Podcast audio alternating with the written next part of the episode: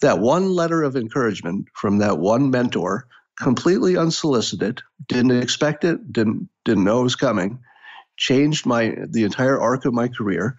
Because I got rich, I have changed quite a few other people's lives. I helped another cartoonist get started you know, paying it forward. Pearls Before Swine uh, is a comic that's one of the one of the biggest ones wow. now, and I helped him with his his career. But that also gave me the platform that allowed me to talk about President Trump in a way that probably had some impact on the outcome. So this one bit of advice from 1988 is still rippling through the universe, and it's getting bigger, not smaller. So if you're wondering should I give this little bit of affirmation to somebody who who deserves it and you're thinking it? If you're thinking it that you could give this person a little affirmation a little little encouragement and you don't say it it's almost immoral. Wow. Right? Because the benefits it's free to you doesn't cost you a thing to give that little bit of encouragement if you mean it you know only if you mean it and it can it can change the world um, and that's not an exaggeration in the bit. Welcome to the Thought Leader Revolution with Nikki Ballou. Join the revolution. There's never been a better time in history to speak your truth, find your freedom, and make your fortune. Each week, we interview the world's top thought leaders and learn the secrets of how they built a six to seven figure practice. This episode has been brought to you by eCircleAcademy.com, the proven system to add six to seven figures a year to your thought leader practice.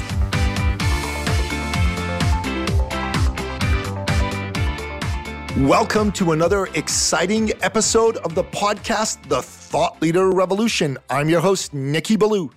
And boy, do we have an incredible guest lined up for you today. He is the legendary creator of the Dilbert comic strip. And in the past year and a half, two years, he has become known also as one of the preeminent experts on the subject of persuasion. And his brand new book, Win Bigly Persuasion in a World Where Facts don't matter is a fascinating study of persuasion practiced by a master persuader. And we're going to spend today's show finding out all about Scott's expertise and genius in the subject of persuasion and on his book. Welcome to the show, Scott. Thank you. Thanks for having me. It's a pleasure to have you, sir. So, Scott, our listener, our audience are coaches, consultants, business owners. These are people who are looking to take their business, their success to the next level, and they're fascinated to learn from you, our guest. What are the ways in which you've utilized your expertise to create a platform, to create success for your stuff? And you've got a really amazing and interesting backstory. Please share that with our listener. Well, most of you know me as the creator of the Dilbert comic strip, but I'm also a trained hypnotist. I learned hypnosis when I was in my 20s. I'm certified. And I studied persuasion in all of its various forms for decades as part of what I did for a, a living, first in the corporate world and, and now as a writer, because all of those persuasion skills are terribly important if you're trying to communicate in writing or speaking, both of which I do. And uh, here I'm talking about everything from marketing to sales to you know design. Uh, persuasion is in a lot of different uh, lot of different fields, and I've dabbled in all of them. So I don't call myself an expert. I call myself a commercial grade persuader, meaning that I use persuasion successfully in my job. And I thought that the president's persuasion skills were so unique and so so strong that it was worth uh, talking about them so people could follow that show while they were following politics at the same time. You know what? And that's fascinating because I don't know of anybody else who's done that, not just for the, the past presidential election, but in frankly, ever since I've been following presidential politics. And uh, my, my background is I went to Georgetown University back in the late 80s and early 90s. I studied at the School of Foreign Service. I did my master's degree there. And prior to that, I did my undergraduate in economics and political science. So I've been fascinated by the Cold War, American politics, and presidential elections. No one's ever done this before. What gave you the idea to do this? What made you decide to enlighten the rest of us about this? Well, really, it was the unique skill set that I noticed in candidate Trump.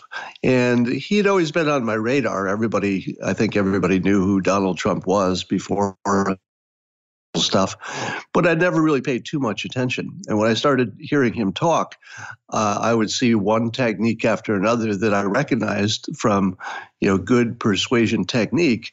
But I also thought that the public, who largely would be untrained in this field, would see it as random or you know even crazy and you saw that in fact the people who are not trained in this field concluded exactly that and were just scared of him. But if you talk to the people who are actually experts, and I would say experts above my level of expertise, they'll tell you the same thing. They'll say if you talk to a professional linguist or a cognitive scientist, they will tell you, yeah, you're missing the show here. There is rock solid persuasion technique of the kind that you don't normally see. It's very rare and very powerful. And if you didn't see that, you would have an entirely mistaken idea of what's happening right in front of you. You know, that's that's very true. Here, here's my thought of it. i have been following Donald Trump's career for a long time. I mean, he he'd been a motivational speaker as well as a successful entrepreneur. Uh, his show, The Apprentice, especially the first couple seasons, were I think a fascinating study in business and and how to get ahead and all that and all that. So I wholeheartedly agree with you, but here's been my point. I, I know a lot of successful people. When I was a kid, I, I lived in a section of Toronto known as the Bridle Path, which was where the rich folks lived, right? My, my, my parents did well at that point in time. And here's what I can tell you most children of very wealthy parents are not ambitious.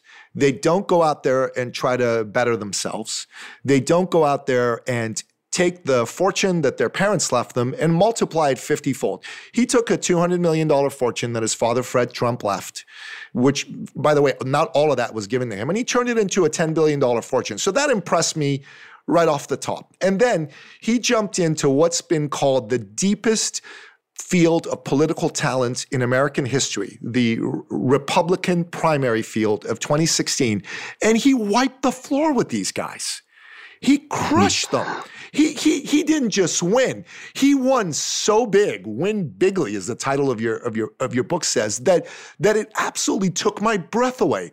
So there's no question he knows a thing or, or two about how to persuade people. So Scott, would it be okay if we kind of went through the parts of your book and have you just comment on some of these before I ask you some of the more typical questions I ask? Mm-hmm. Sure. So in part one, you talk about why facts are, are overrated. Okay. So talk to our listener about that and why that's an important thing for them to know about when it comes to persuasion. Well, first of all, facts are very important to outcomes. If you walk in front of a truck and the truck hits you, that's a fact, and you're pretty unhappy about it. but in terms of so when I say facts don't matter, I mean in terms of our decision making. We want them to matter and we want to know the facts, but we're so uh, amazingly bad at knowing what the real facts are, and even worse at employing them in our actual decision making, that we really walk around under this illusion that we use facts and reason to make our decisions, but almost entirely our decisions are made by uh, confirmation bias, uh, just agreeing with who's on our team, and, and those sorts of forces. Now, that's the lesson that I learned when I first learned to become a hypnotist. To become a hypnotist, you have to understand that the world is backwards from the way that most people see it. So, most people see the world as oh, people are rational and logical most of the time. Let's say 90% of the time we're rational, but 10% of the time we get a little crazy and everybody can recognize it when that's happening. That is opposite of what a hypnotist believes and opposite of what most cognitive scientists would tell you as well. The truth is, that on all these big decisions, you know, like world events and who we marry and what jobs we take and the big life decisions, we are making those decisions for largely irrational, emotional reasons and then we rationalize them after the fact. So, what hypnotists always believed to be true without the benefit of science, science has finally caught up and validated at least that element of hypnosis that people are irrational by nature. So, a trained persuader who knows that can come in and persuade in a way that someone who is who is let's say a captive to the idea that facts and reason are persuasive that person doesn't have a chance against a trained persuader who knows that the opposite is true. You know, that's fascinating. Um, and I suppose that's a, a, big part of why Donald Trump, when he was running in the primaries, was able to take on and defeat many of his opponents because they weren't trained persuaders in the way that he is, right? Yeah, very much so. The standard politician just does standard politician things and you know almost any of us could do a useful impression of a politician you know, it would just be easy to copy what a politician does and how they talk. But you couldn't as easily do that with a trained persuader because there's deeper technique, there's engineering. You know, we'll probably talk about the president's uh, nicknames that he gives to people. Those are not random, those are deeply engineered. And we could talk about that later if you like. Actually, it's funny that you mentioned that because that was going through my head as the next thing to ask you about is those nicknames and how well they stuck, how how they helped him vanquish a number of his foes. So he taught he he he spoke of Lil Marco, Lying Ted, Crooked Hillary, Low Energy Jeb. Let's talk about those for a bit because they're fun. Yeah.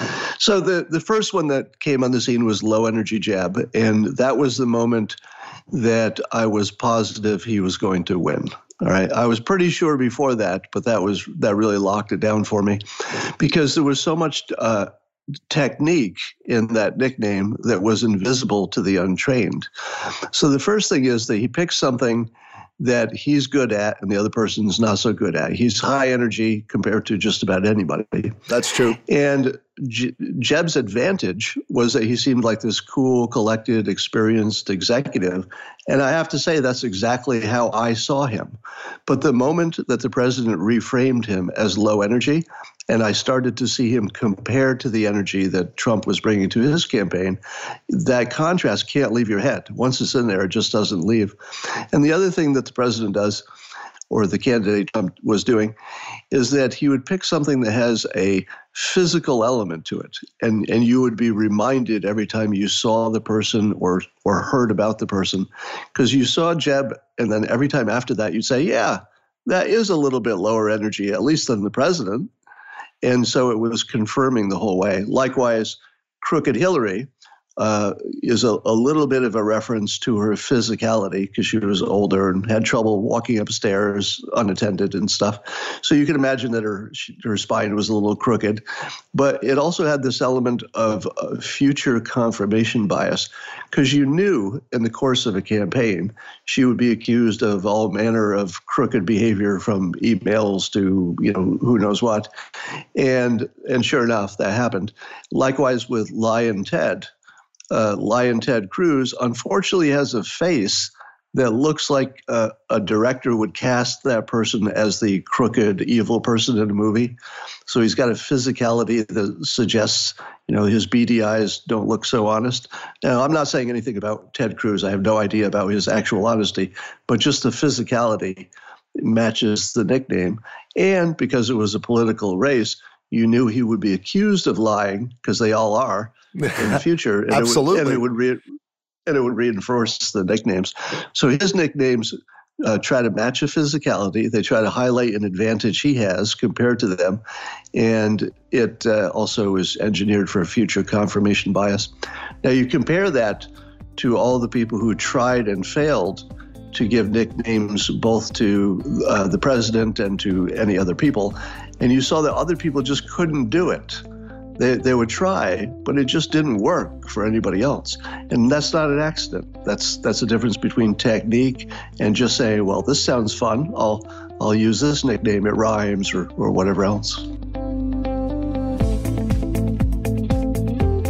Yeah, you know that's that's brilliant because it sounds to me that you hit the nail on the head. Donald Trump used technique in order to diminish his opponents, and his opponents just were trying on what they thought would be a, a funny sounding schoolyard name that, in general, didn't really stick. But yeah, yeah, some of the some of the bad attempts were uh, they tried to come up with dangerous Donald, trying to play up the fact that he'd have his finger on the nuclear codes. But the problem was that his base wanted somebody dangerous.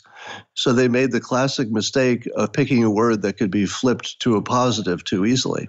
Now look at the president's nicknames. How do you flip low energy, crooked, and lyin' to a positive? It can't be done. But dangerous was so easily flipped to a positive. They're like, yeah, of course we need somebody dangerous. We're fighting ISIS. That's it. That's so, it.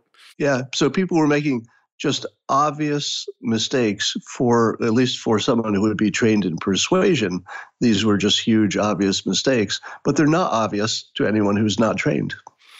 Yeah, and, and that's fascinating. And for someone listening to this, what's what's what's important and impressive about this book is it it uses the case study of Donald Trump as a master persuader, but it shows you how you can learn some of these techniques for yourself and apply them in your business.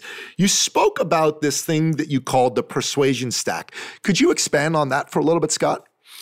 Yeah, so stack in this sense means a combination of talents that if you put them together, they're they're uh, extraordinarily strong, even if each talent individually, maybe the person isn't the best in the world at, they're just pretty good. So in the president's case, he's got a he's got a strong sense of humor. That's always good.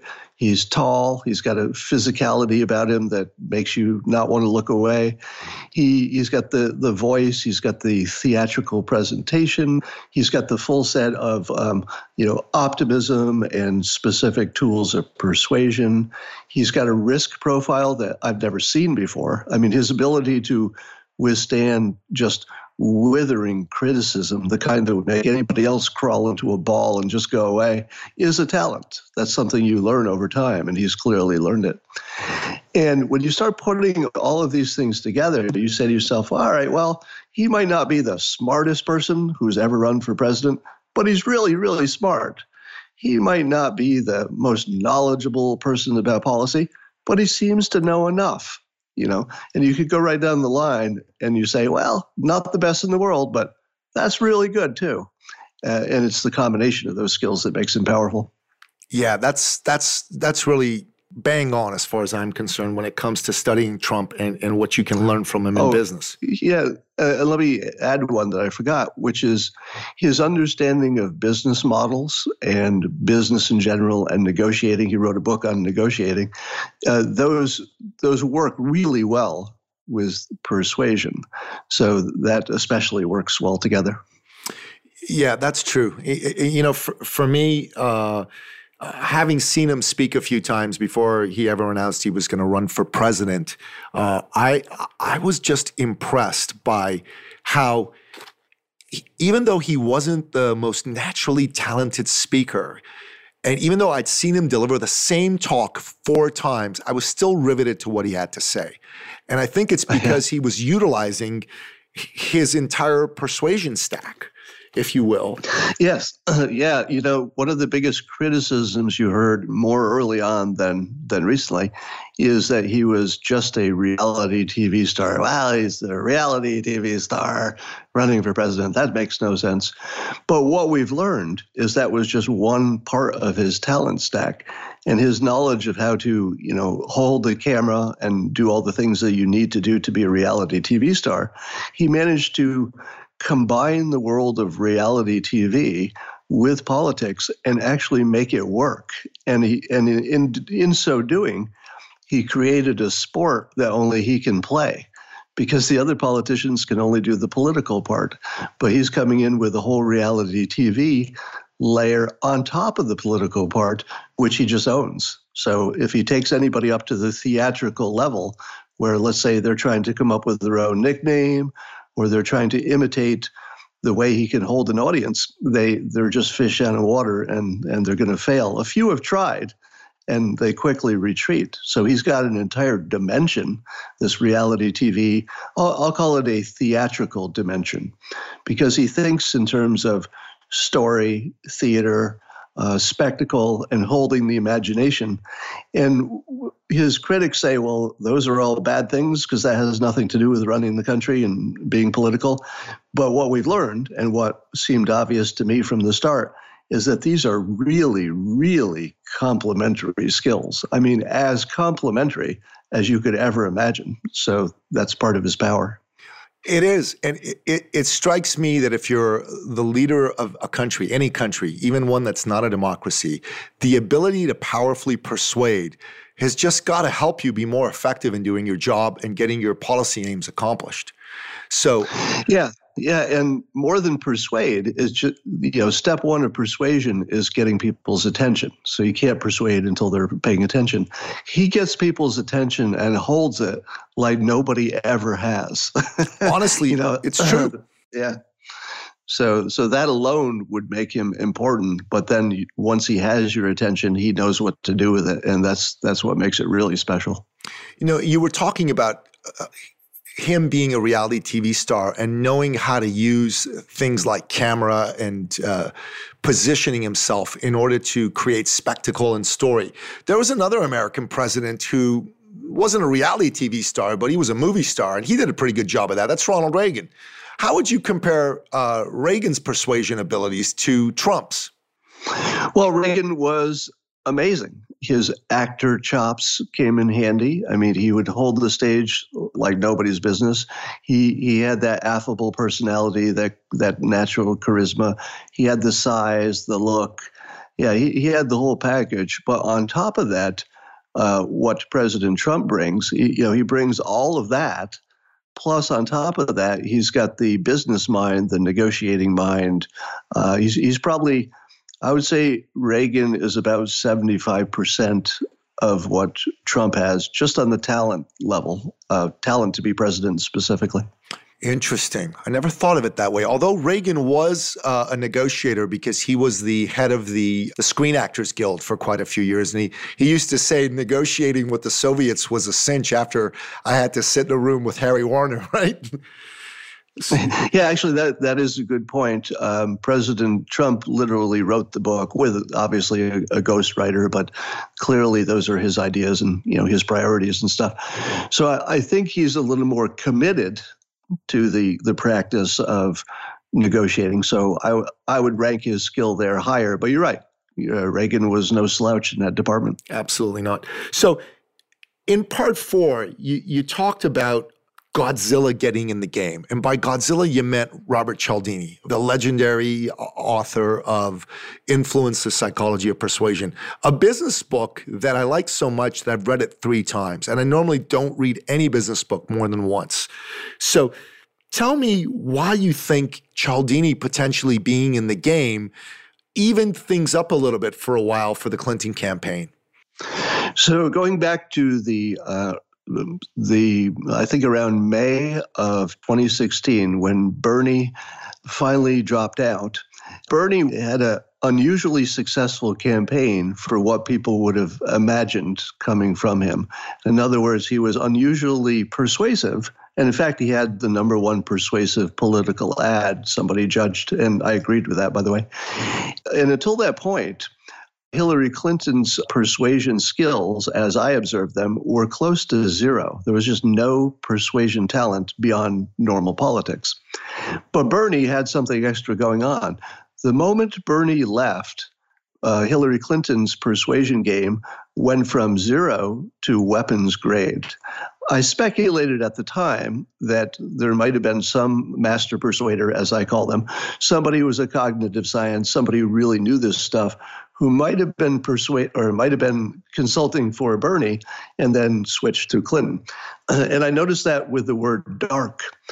As soon as the uh, Republican political uh, convention there was underway, you started hearing uh, all the pundits used the word dark as if they had all gotten the memo, which in fact they had literally gotten the memo. so it, you know, it, it, it, wasn't an accident. I don't think anybody would pretend it was. And the word dark is a level of skill that is almost academic. You know, it, it's a level above my my pay grade. I, I could recognize it, but I don't think I would have been able to come up with it on my own, because dark captured everybody's worst feelings. So whatever you were scared about with uh, candidate Trump, you could read that into it, and that's there's a lot of technique in there. So so dark primes you for a bad feeling, and then everything you see starts to uh, because of confirmation bias starts to fit into that model. It was very powerful, and so I thought, well, there's somebody advising, and I guessed because I had I had read a, a pre-publication copy of Robert Cialdini's book Pre-Suasion, and I thought I recognized the technique, uh, this word "dark," as something that could have come right out of that book, and so I speculated. And the reason I used the word Godzilla because I blogged about it and I said Godzilla was in the game if I'm if I'm correct because I didn't want to name him because I wasn't sure. There are a lot of people who are cognitive scientists. So what were the odds that I could you know reach into into the the darkness so to speak and pick out the one person who would come up with that? Now I don't know because he has never confirmed that uh, he was advising the campaign, but I know he was asked and his and his uh, response was no comment. Now, it seems to me if you are not consulting a campaign and somebody asks you if you are, that you would very easily say, No, I'm not. The only time you would ever say no comment is if you were. All right, because you typically you're not going to confirm that if you're just an advisor and especially that kind of advisor you'd want to stay on the sidelines. So some people close to robert cialdini have said through third parties so this is not the highest level of verification but they, they have confirmed that he was consulting for uh, clinton at some point. You know, it does make sense, especially I think in the book you mentioned that he was on an advisory board for the Obama campaign in uh, 2012. And I, re- I remember the timing of that campaign because for a while it looked like Romney had a chance of beating Obama. And then Obama's campaign seemed to all of a sudden get way better at persuasion, and Romney's seemed to get way worse, if that was even possible at that point in time. And and it went from a, a race where it was looking like Obama was going to lose re-election to a race in which he won. And Cialdini's name being on that advisory board really definitely got my attention. Yeah, I didn't even know that he was consult. He had consulted for Obama when I identified him as a potential consultant for uh, Clinton.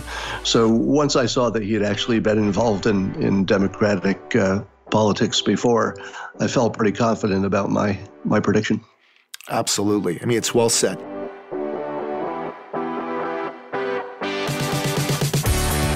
So, Scott, in part four, you talk about how to use persuasion in business as well as in politics. And since most of the people listening to this podcast are probably fascinated by politics, especially with the reality TV show President uh, in Office using all the wonderful bag of, of tricks that he's doing to, uh, to change the whole political world around. They're even more interested in how to use weapons grade persuasion techniques in commercial settings so that they can be more successful. So, can you talk a little bit about some of the things that you would advise people who are coaches, consultants, solopreneurs that they can learn from reading your book and apply inside their business? Well, the the macro advice is that the the skill of persuasion is terribly important and also easy to learn. So uh, I would recommend my book, Win Bigly, for tiptoeing in, and Robert Cialdini's two books, Influence and Persuasion, that you've mentioned, uh, as sort of the, the starting points. Then you'd want to look at Kahneman's uh, Thinking Fast and Slow, maybe the book Habit. Um, Charles Duhigg. If you uh, yes, yep. and if you if you Google the words persuasion reading list, you'll see my full list of books. So that's that's the place to start. Uh, but let me give you some g- sort of general guidelines. Please. Uh, visual visual persuasion is always more powerful than other forms because our brains are are uh, that we prioritize our visual sense. So uh, when the president says, "I'm going to build a wall, wall, wall," he could have said, and a bad persuader would have said, well, we're going to use a variety of mechanisms, some of it technology, you know, it depends on the terrain. and there would be no picture in your head the, the president very consistently, and this is part of the technique that's easy to notice once you're you're you're skilled in this stuff, is he goes for the visual almost every time. So whenever he can, he goes visual. So you, and you should do that too, whether it's tweeting or advertising, marketing, etc. A picture, a picture is what you want. Uh, but there are also things like repetition, keeping things simple. You know, don't confuse people, and and then you also want to associate anything that has a positive feel with what you're doing because people conflate any thoughts that they hold in their brain at the same time. So if you were trying to sell sneakers and you knew that your customers love puppies, you would say, Hey, puppies are great. Wouldn't you like to buy some sneakers? puppies wear sneakers. Don't you love puppies? Puppies are great. How about buying our sneakers?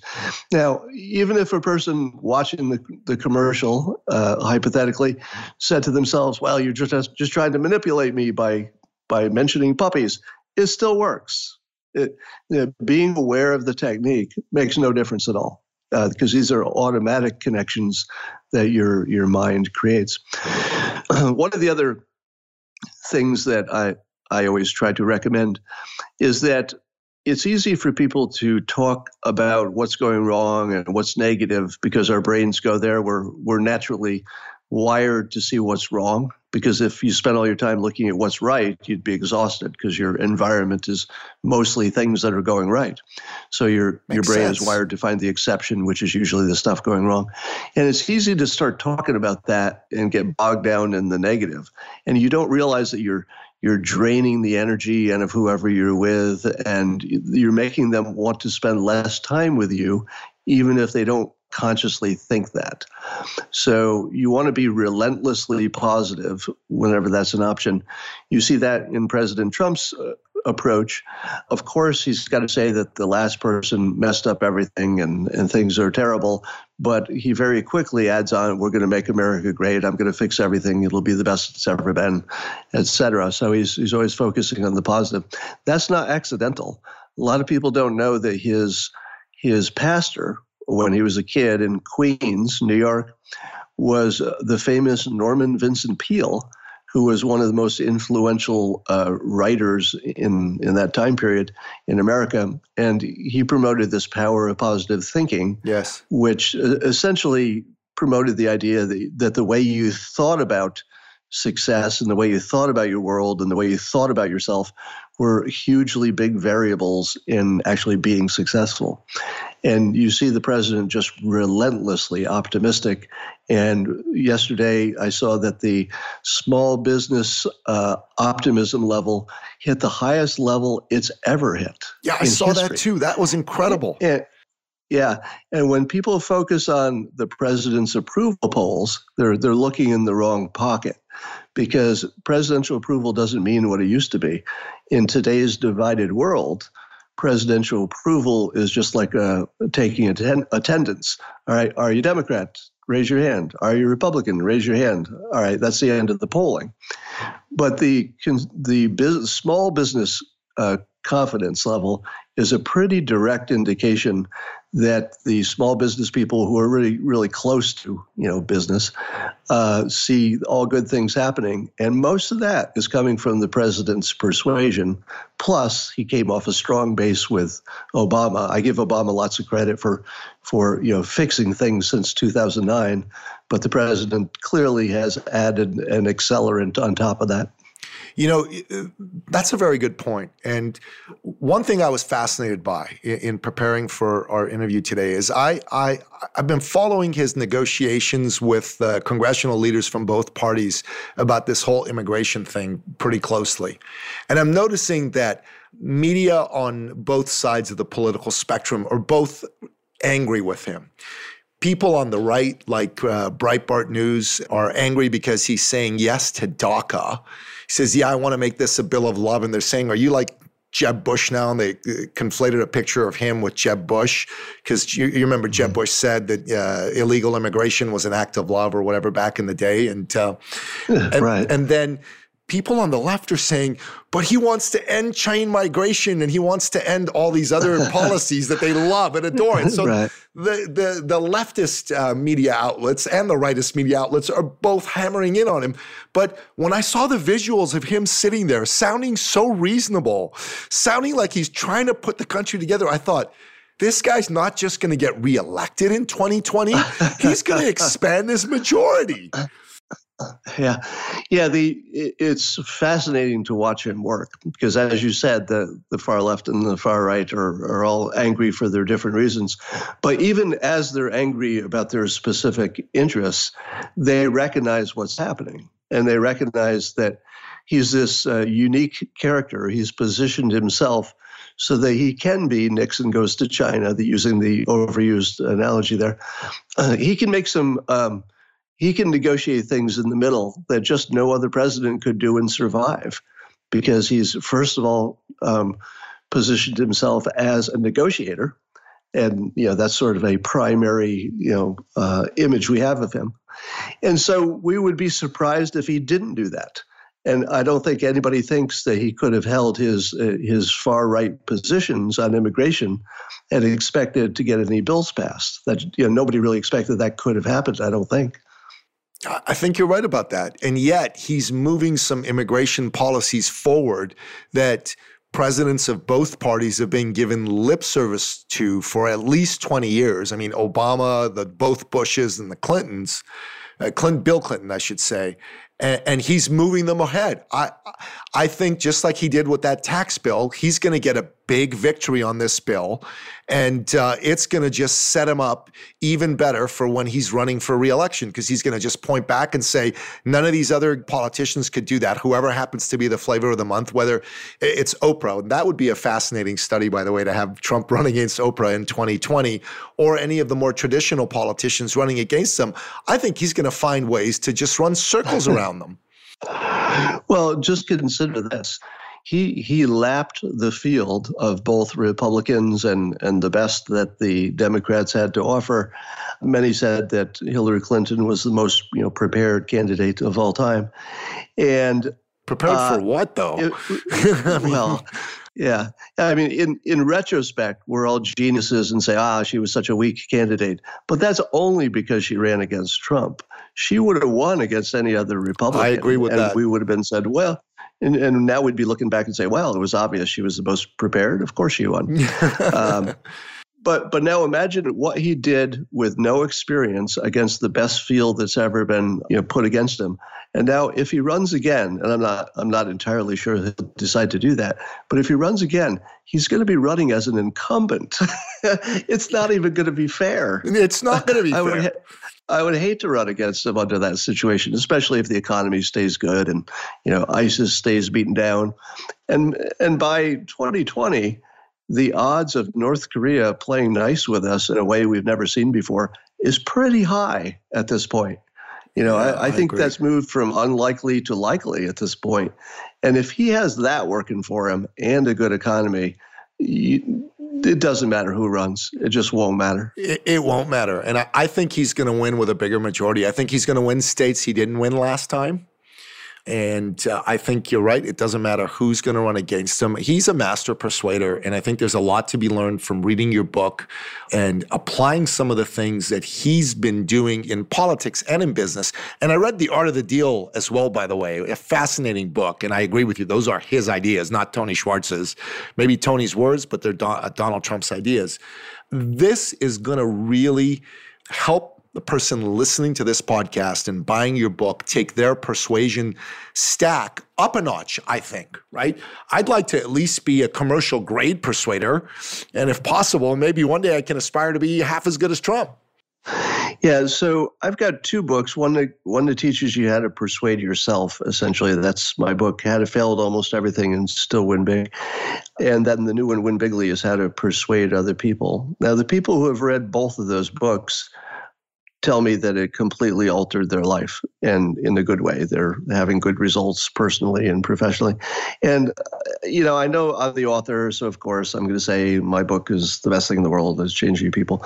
But I'm kind of past the point in my life where I'm just trying to sell the book. Uh, these last two were written with the, the public interest in mind. And if you look at the reviews, you'll see that people are saying these are life changing ways to look at the world. And uh, I agree with Norman Vincent Peale, who was also very influential on me for the same reasons that he influenced the president. Uh, I just, you know, read about him instead of sitting in a pew listening to him. And I believe that the way you think about yourself and you, you, the way you frame the world is everything in terms of your potential success. I wholeheartedly agree. And I got to say, Win Bigly has been one of the seminal books on persuasion that I've ever read.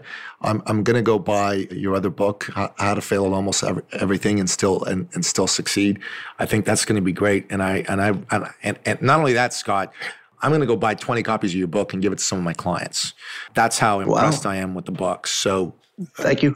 You're welcome. Uh, thank you. Thank you for writing it. So let's just quickly switch gears a little bit to thought leadership. This has been such a fascinating conversation that I spent so much time on your book, way more than, than I normally would with somebody. But I'm just fascinated by this book and fascinated by the fact, Scott, that – you were one of the few lonely voices back in late 2015 and 2016. And I was reading some of your blog posts on this who predicted that Donald Trump was going to lap the field and win. And people ridiculed you.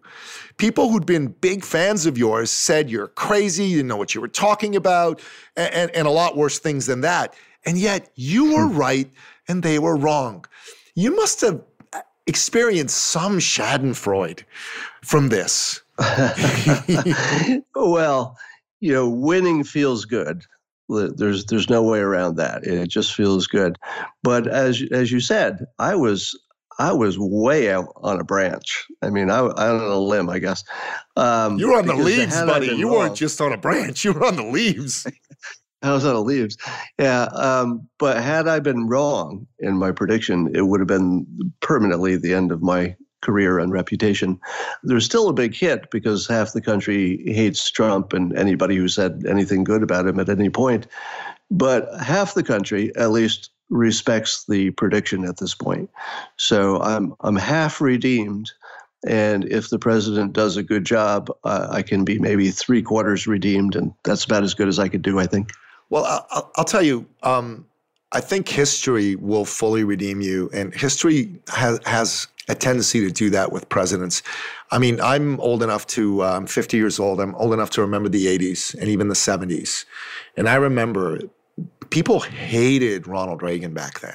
Hated. I mean, he had his fans, and you know, m- most of the country loved him. A lot of the country loved him, not most, but he was hated in some departments. Some of the same people who are singing his praises these days absolutely excoriated him back then, and yet. Mm time has shown that he was a unique president. His policies were pretty much bang on. He, essentially speaking, he won the Cold War and he, uh, he returned America to its former position of confidence. And uh, and even Democrats today recognize that. And I think over time, your prediction will have a similar effect to people. And what what I find interesting is you never claim to be the biggest partisan of Donald Trump. You never ever claim that. And in fact, I've never gotten that sense from you. I've gotten the sense that you're an admirer of his talents at persuasion more than you necessarily support all his policies. In fact, what you said in your book was that you're super social liberal, right? Yeah, yeah, and in most circumstances, it, it, would be hard for me to uh, show any kind of support for a conservative because my own political beliefs are pretty far left. I call myself an ultra liberal, which we could talk about later. But this was a, a unique situation in a unique time. Almost all of our big social questions have been solved. So we, you know, we've got gay marriage, and President Trump's fine with that. Uh, abortion is legal where it needs to be, and I don't really see that changing. And if it did, it would just be kicked to the states, and they would make it legal because they have to. You know, and you can kind of go down the line. We've got a little question about marijuana but I don't really see the federal government, you know, cracking down, even if they're tweaking the paperwork and, and scaring us a little bit. I think Congress will end up, you know, doing something positive there.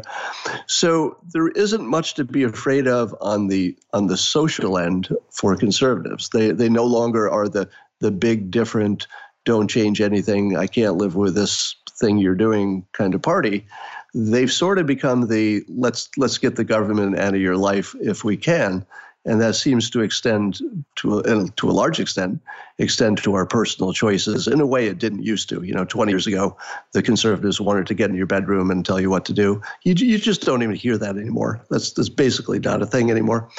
Uh, so it's easier to back a a candidate who's in the Republican Party, especially one who used to be a Democrat, especially one who's more about the practicality, more about the, the about, more about the economics, more about what works.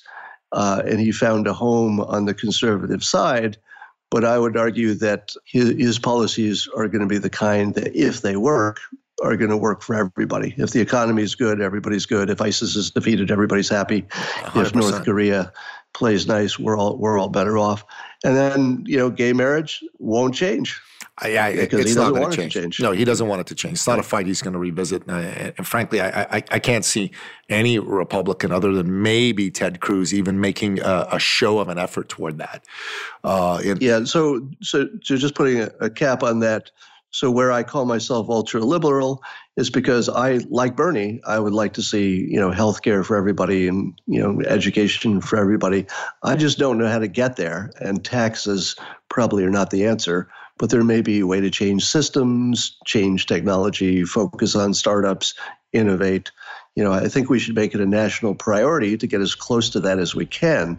But I think you could even do that within a Republican structure because there's nothing I mentioned that would be anything but positive for a conservative. 100%. 100%. Okay, so again, let's quickly switch gears into thought leadership per se. So there are five pillars, if you will, of thought leadership. And I, I just would like to go through them with you and get your comments on them uh, briefly. So, the first is that t- to be recognized as a thought leader, you need to have some world class intellectual property. So, I believe that you do, and especially you've demonstrated that with your latest book. C- can you comment on that? well, I would not uh, consider myself in the class of intellectuals. I'm a very good popular communicator, which I think would be a, a, an academic or intellectual level below, you know, let's say uh, Nassim, you know, Taleb, you know, Nicholas Nassim Taleb, sure. uh, or Jordan Peterson. You know, people are actually academics, so I'm not I'm not in that class. But I do have some advantages in that my communication style is simple and persuasive because of this set of persuasion tools I, I possess. So that's useful, but I, I would never say intellectual as a label for anything I'm doing. Understood.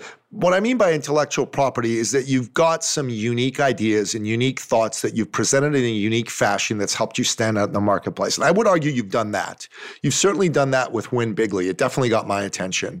And e- even through your, your comic strip character, Dilbert, you brought a lot of lessons home to people around the culture in corporate America and so forth. What, what would your feelings be on that? Well, I would agree with you that I've introduced a lot of new ideas and I've done a good job in some cases of communicating them. My take on new ideas is that diversification of ideas is a good thing. So your your portfolio of national ideas should be enriched and refilled as much as possible. And then I believe the good ideas uh, end up eating the bad ideas over time because good ideas will rise, you know, on almost on their own. So if you can just seed them, and I feel that's what I do well, I seed them with new ideas. The bad ones die quickly. Nobody remembers them. The good ones rise and maybe start influencing people in a good way.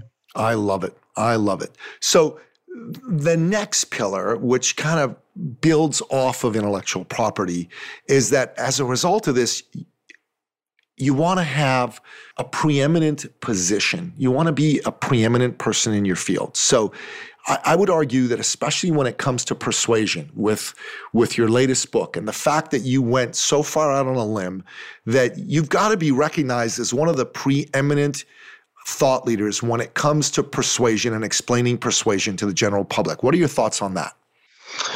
Well, I would say I'm a, a, newbie to the field of persuasion, and I don't put myself in the category of, of again, the academics, the, the real working cognitive scientists, the, the professors and such, who would have a maybe a, a wider understanding. I, I'm commercial grade, but because I use persuasion successfully and have, in fact, used it successfully to enter this new field, which is one of the things I, I use as a way to identify somebody who knows persuasion. We, we tend to be able to cross fields and start at the top of the new field fairly quickly. You saw you saw President Trump change fields several times and dominate different, completely different fields. And uh, that's a common thing you see with people who have a, a full stack of persuasion talents. We, we can often do that. So I would say I've gotten some notoriety. I took a bigger risk than most people. That sticks out in people's minds. That was intentional as well. Absolutely. And I, I would say I'm, I've earned credibility but I don't know how you define the top of the field. I would still put the academics at the top of the field. Well, I didn't say top of the field. I, I said one of the preeminent, right? You didn't need to be number one. But here's one of my mentors is a man named Matt Church. He's from Australia.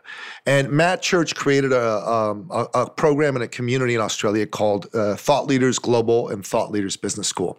Here's how he defines a thought leader. He says an expert someone who knows something.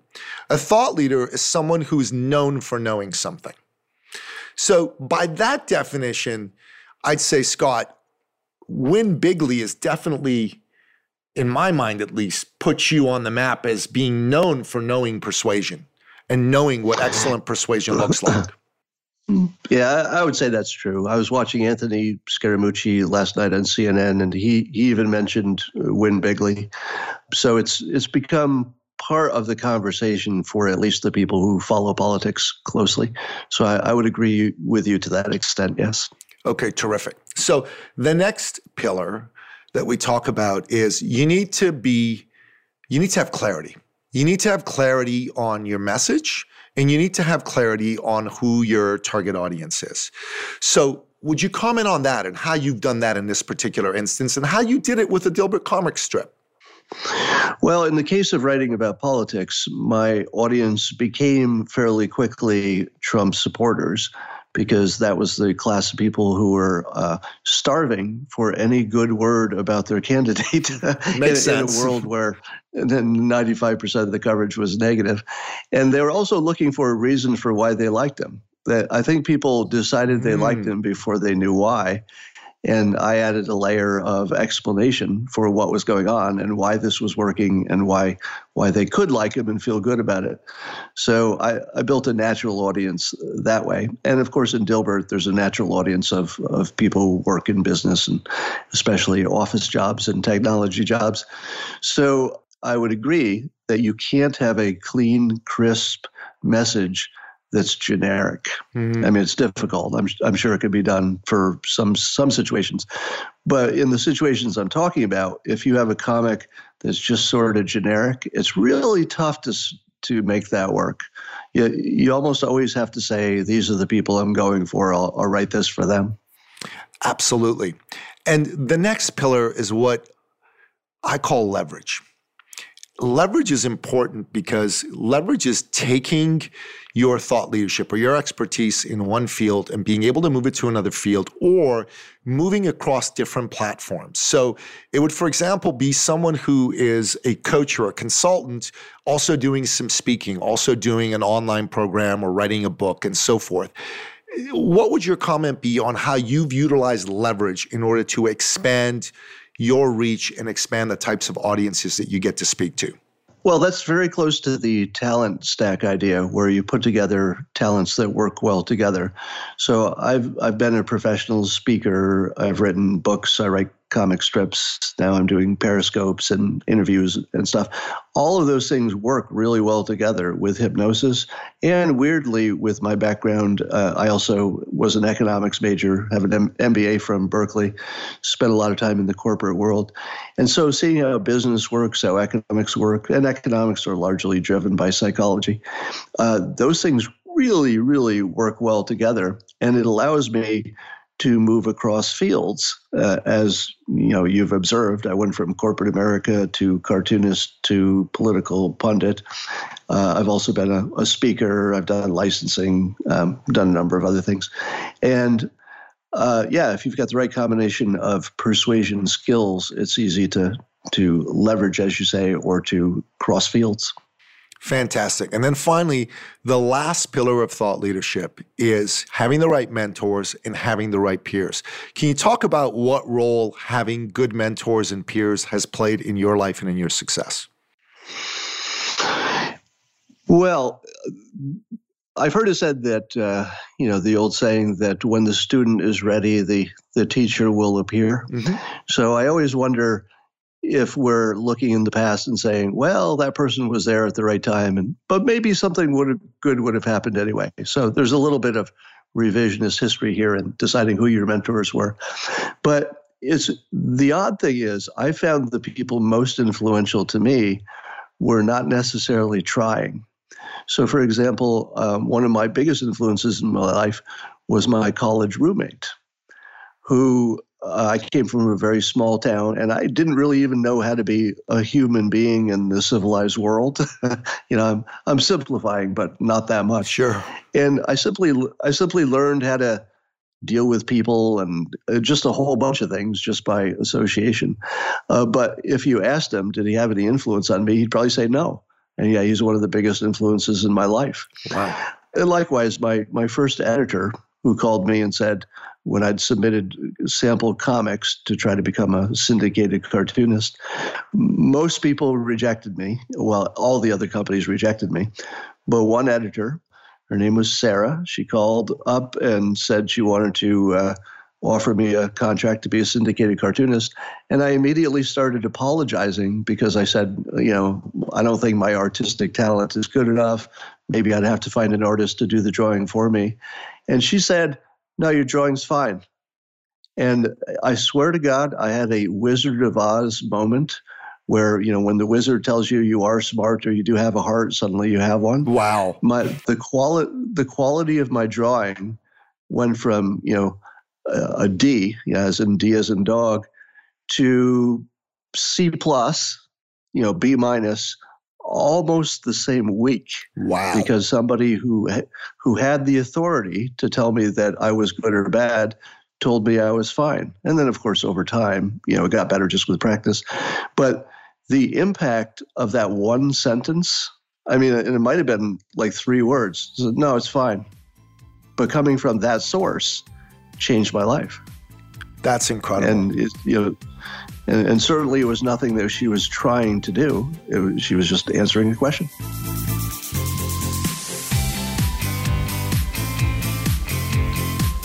You know, that's incredible. And it's, it's, it, it's such a powerful point because at, at the right pivotal moment in, in, your life, someone gave you affirmation, someone gave you acknowledgement, someone in a position of authority. And really, as thought leaders, that's a big part of what we can do for for the people that depend on us, the people that come to us for advice, for for succor, for for belief, and, and, and it appears that you provided that for your audience during the election campaign. Mm-hmm. Can, can, can, I give you a quick little story that goes please, right to this point? Please. Um, before I was syndicated, I decided that my corporate life wasn't working out and I was looking for something else. I thought I wanted to try to become a cartoonist, but I didn't know the first thing about starting. This was pre internet where you couldn't just look things up easily. And one day I came home and I was flipping through the channels on TV, and there was a PBS show about how to become a cartoonist, of all things, exactly when I wanted to know that. How crazy is that? But I missed most of the show. Yeah, but I missed the whole show. I caught the last five minutes and then the closing credits to figure out what it must have been about. So I, I quickly wrote down the name of the host of the show as it went by in the closing credits, and I figured out how to send him a letter, you know, his address. And I, I said, uh, uh, I missed your show, but I'd like to become a cartoonist. Can you give me some advice? And a few weeks later, I get a handwritten two page letter from the host of the show. His name was Jack Cassady, professional cartoonist. And he said, Well, you want to buy this book and use these materials. He answered all my questions. And then he gave me this advice. He said, It's a very competitive field. And you're going to get rejected a lot, but don't give up. And I thought, oh, that's great. So I bought the book, got the materials, put together some of my best cartoons, and sent them off to the, the major magazines, you know, Playboy and um, you know New Yorker, the places that did comics. And they came back all rejected in a few weeks.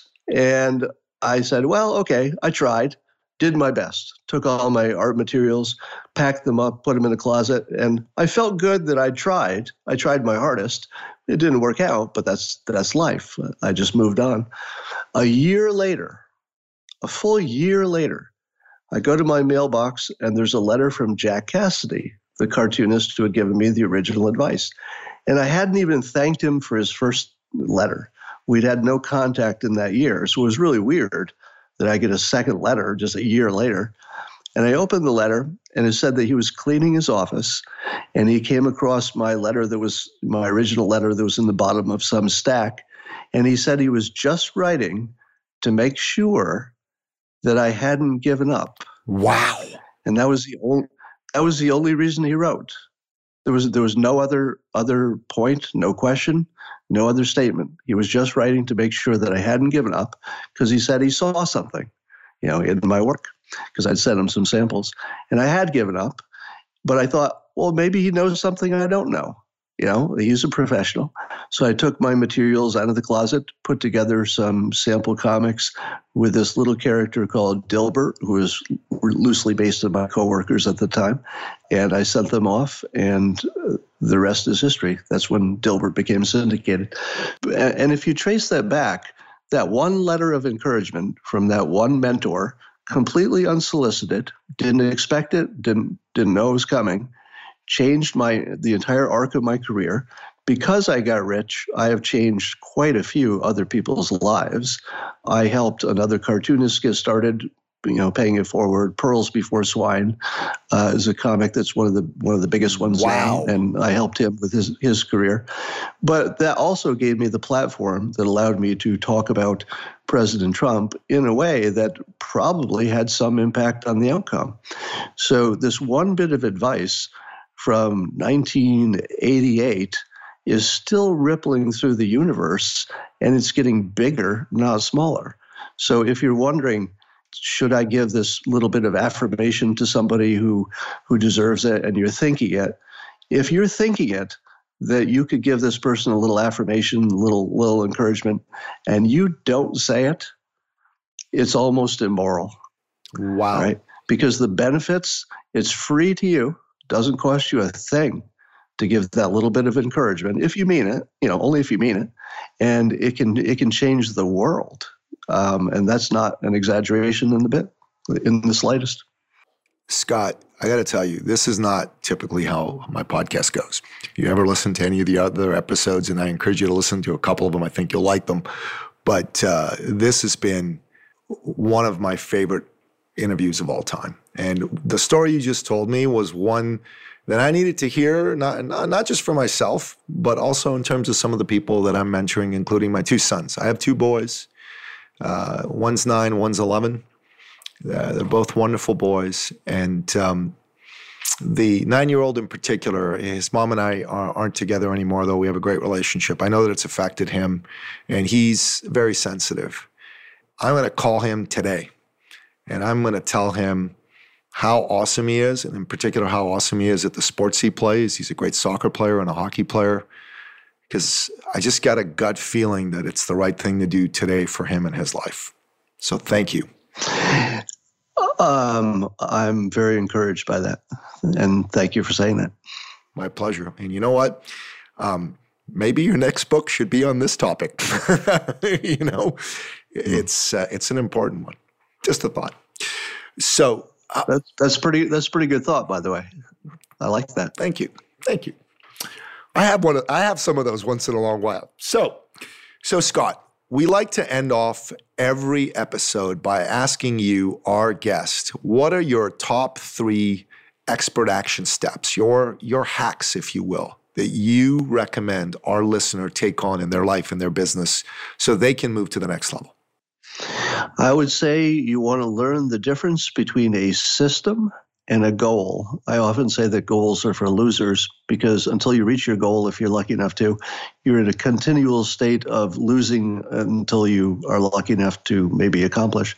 But a system is something you do every day that makes you better at something and makes your options greater. So, for example, going to college is a system because you don't know exactly where that will lead, but it makes your odds of everything better. So, my book, How to Fail at Everything and Still Win Big, talks about systems versus goals. That's the, the main theme of it. The next thing I'd say is take care of your physical body because your, your instrument is really what's driving your mind. We often think of the world backwards. We think that our mind just sort of comes up with thoughts and our attitudes just come out of nothing. But the science will tell you and your experience will tell you that if you get your body in the right place, your mind will follow. So if you take care of your fitness, and it's good to know systems. So systems for fitness would be good, as well as fit, uh, systems for diet.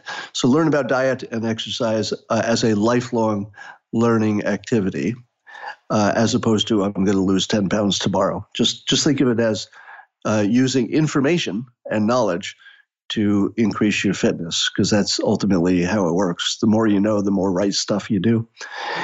And then I guess that was two things. And then the third thing would be to pay attention to your talent stack. So, whatever talents you have naturally or you have developed, ask yourself what talents can you layer on top of that that will make you unique in the marketplace.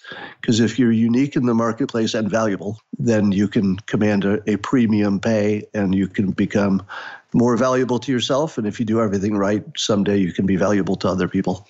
Those are awesome expert action steps. I'm going to take all three of those on. That was amazing. Hmm. So, listener, if you're listening to this, go buy Scott's two books, How to Fail at Almost Everything and Still Win, and buy Win Bigly. And if you're one of my clients, I'm going to be buying 20 copies and giving them away to you. Scott, you're amazing. I really strongly believe in you. I strongly believe in your work. Uh, and, and, and listener, again, buy a copy for yourself. Don't just buy a copy for yourself, though. Buy five copies of each book and give it to the people you care about the most in your life. Give it to some, some of the people you love. Give it to some of your best clients because it's going to help transform their life. Scott, please come back to the show. I'd love to find other ways to be of service to you and to support you as well. And um, if you're listening to this show and you're wondering, do I have it in me to be the next Scott Adams? Do I believe in myself and my value enough to go out there? And if you've got some negative chatter going on in your head that's stopping you from acting, that's crushing your dream, I'm here to tell you, along with what Scott did for us in this interview, that you probably have what it takes. Go for your dream. Go for what you really want. I want to be like that gentleman who sent Scott that second unsolicited letter for you in this particular podcast episode. And I want to help you. And the way I want to help you is I can help you figure out what your intellectual property is worth in the marketplace. And the way that I can do that is by having a conversation with you. I've got a system, a specific breakthrough call system where we can go through that with you in 30, 45 minutes. All you got to do in order to do that is go to ecircleacademy.com forward slash appointment and we can jump on a call. We can figure that out, either myself or a member of my team, and we'd be honored to do that for you. You deserve it and you deserve to have your fondest dreams come true. Scott Adams, thank you so much for being on the show. It's been an honor to have you here, sir. Thank you so much for having me. I enjoyed it and I'd love to come back. Love to have you back. That wraps up another episode of the podcast, The Thought Leader Revolution. To find out more about today's incredible guest and his phenomenal books, please go to thethoughtleaderrevolution.com. Take a look at our show notes. And if you've been wondering what your expertise is worth in the marketplace and you've been afraid and your fear has stopped you from fully pursuing your dream or fully realizing your dream, jump on a call with us. Go to ecircleacademy.com forward slash appointment and let's help you get to the next level. Let us play the role for you that that incredible gentleman played for Scott back when he was starting his career as a cartoonist. Bye for now.